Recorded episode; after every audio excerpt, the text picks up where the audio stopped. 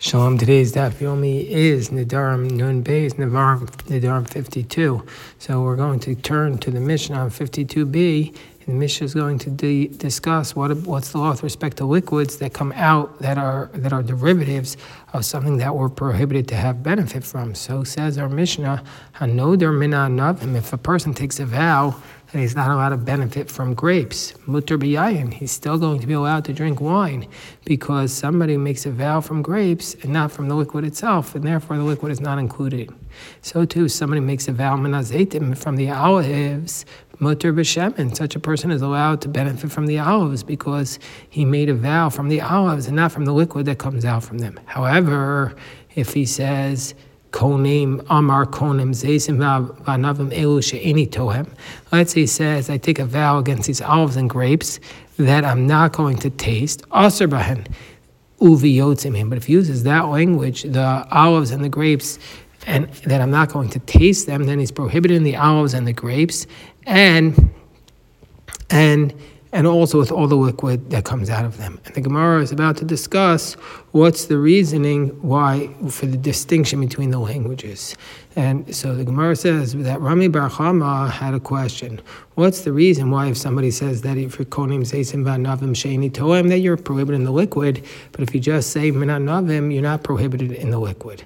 So by Rami Bar Chama, so Rami Bar Chama asked the question, why if you say konim seisim v'anavim elu sheini toem that you're prohibited in the liquid, is the reason because you said because you said konim seisim v'anavim elu means to say davka meaning is the is it is the emphasis on the word these but if he just says she'eni toem without elu then you're not going to be prohibited. Or if the reason is she'eni toem dafka or if or is the reason that you said I'm not going to taste anything specifically. And so from the fact that he that he used this extra language and he says from any benefit that's why he's prohibiting upon himself also the liquid. But if he just said elu from these grapes or wines then it would not be enough to prohibit the liquid. So that's the question that Rami Bar Chama is asking. And the Gemara says, let's try and prove the way to understand this from our Mishnah itself. If you're going to say that it's dependent upon the fact that if he says the word elu, then that that's the reason that that's enough to say that the liquids are prohibited. So if that's the case, any toem lemeli, then why does he have to say? Why does the Mishnah have to add on these words any toem that I'm not going to taste it?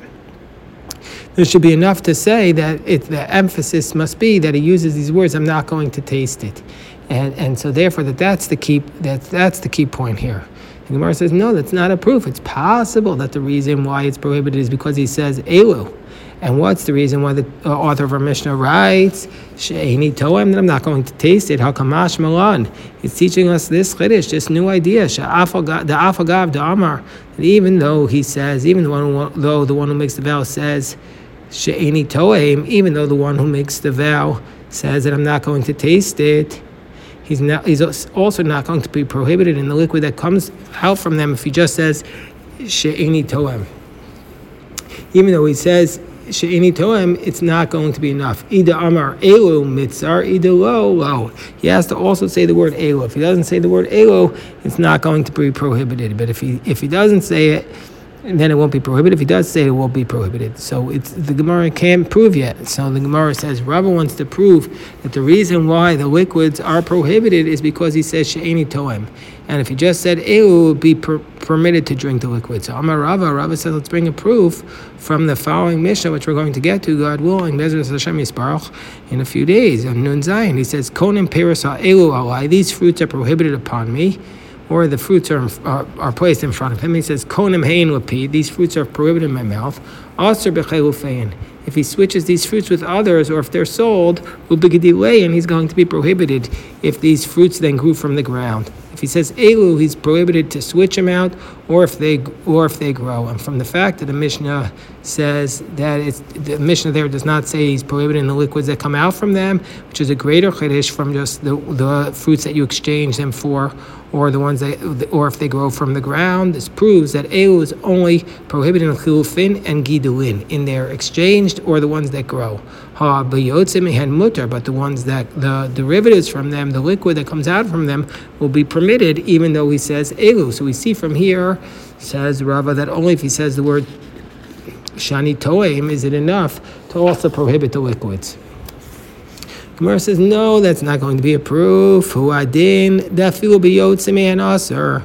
No, the law is going to be that even with the liquids that come out of them under these circumstances, if he says konim peros ha'elu alai, if he says these fruits, these fruits are prohibited upon me, it's also going to prohibit the liquids. So if, even though he doesn't say she'eni toim, but so if that's the case, what does the Mishnah say? This only about chilufin and gidulin. So the reason why the Mishnah doesn't say uh, about the liquids is because the Tana wants to teach us a greater chiddush, the chilufin, that if you exchange these fruits, even though it's something that doesn't come from the prohibition itself, from the gufa Easter, from the body itself, it's kigudole and dummy. It's we're, we're being taught that it's like it grew. That's an even bigger chiddush than the liquids, and so therefore that's what we're that's what why it says it in that way. So the Gemara is still not yet proven this idea of how do we know the liquids are prohibited? Is it from elu or from a shani toim that I taste?